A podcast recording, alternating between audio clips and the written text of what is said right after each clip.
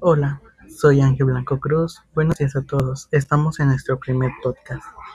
Bueno, la finalidad de este podcast es hablar sobre el tema de los tipos de ajustes en contabilidad. Y para eso tenemos a nuestra compañera Ivana Giselle Marlira, que junto conmigo vamos a hablar sobre el tema ya antes mencionado. Hola Ángel, buenos días. Así es, vamos a hablar sobre los tipos de ajustes. Bueno, comenzamos.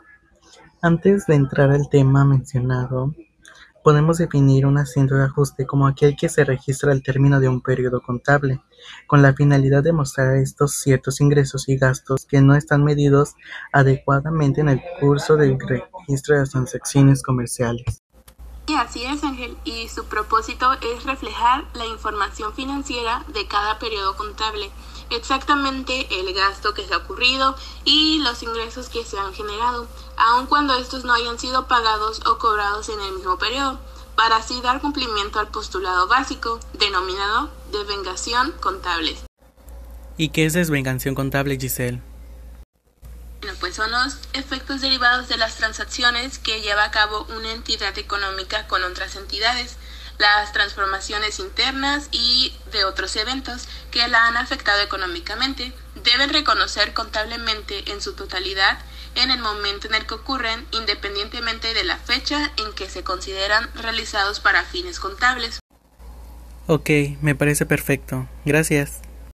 Así es, Ángel. Mira, los asientos de ajustes pueden clasificarse básicamente de la siguiente manera ajustes relacionados con gastos, ajustes relacionados con ingresos. ¿Te acuerdas?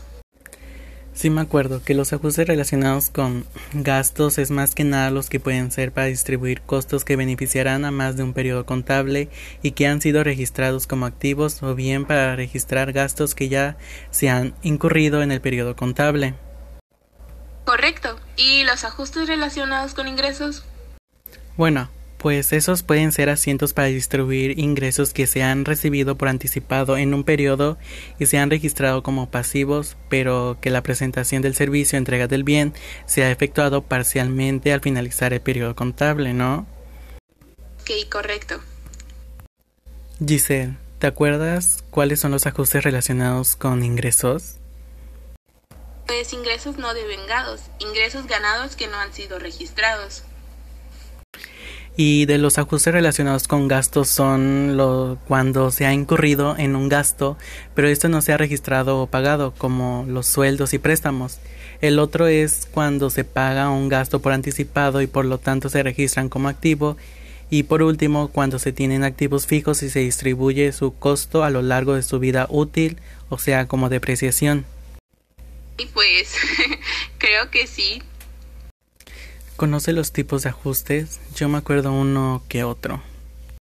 Pues mira, lo que yo creo es que el ajuste ordinario, que más que nada son las relaciones por un determinado negocio de manera regular, donde registran ingresos e ingresos, y que también estos ajustes de caja son más que nada o más que nada se realizan a cabo de cada jornada y consiste pues en realizar una verificación entre los valores de la cuenta en el banco que se realiza por una verificación con respecto al registro que posee el negocio en cuanto a las operaciones realizadas a través de la entidad financiera, como depósitos, extracciones, pagos, cheques, etc. Y se le compara con el saldo emitido por el banco. Y me faltan, pero no me acuerdo cuáles otros, la verdad. Pues sí, como tú dijiste, es el ajuste ordinario, el ajuste de caja, el ajuste de cuenta y banco y si te falta el ajuste de gastos que es en este se toman los registros de compras, pago a proveedores, reparaciones, gastos administrativos, pagos salariales y todos aquellos que se consideren como gastos y se realizan un control, un control teniendo en cuenta aquellos que ya fueron abonados generando un débito en las cuentas del activo los que no han pagado abonos que se cuentan como gastos anteriormente a ser efectuado y el pago y por último está el ajuste de ingresos que aquí se trata de los ingresos que aún no han sido registrados como activos y pueden tratarse de ingresos ya cobrados o de aquellos que aún no se hicieran efectivos. Se debe en estos casos de evitar los ingresos, o sea, evitar los ingresos ya cobrados desde la cuenta de pasivos y acreditarlos en las cuentas de activos. Ándale, creo que esos me faltaban. Así es, Giselle. Bueno, fue un gusto tenerte por aquí, hablar y discutir sobre este tema que en lo particular no me acordaba de algunas cosas. gracias. Sí, muchas gracias Ángel. También fue un gusto porque me apoyaste y me explicaste algunas cosas que me faltaban y pues sinceramente no me acordaba. Muchas gracias. Bueno, adiós Giselle, te cuidas. Ángel, igualmente, cuídate. Bueno, y hasta aquí nuestro primer podcast sobre el tema de los tipos de ajustes que hay en contabilidad.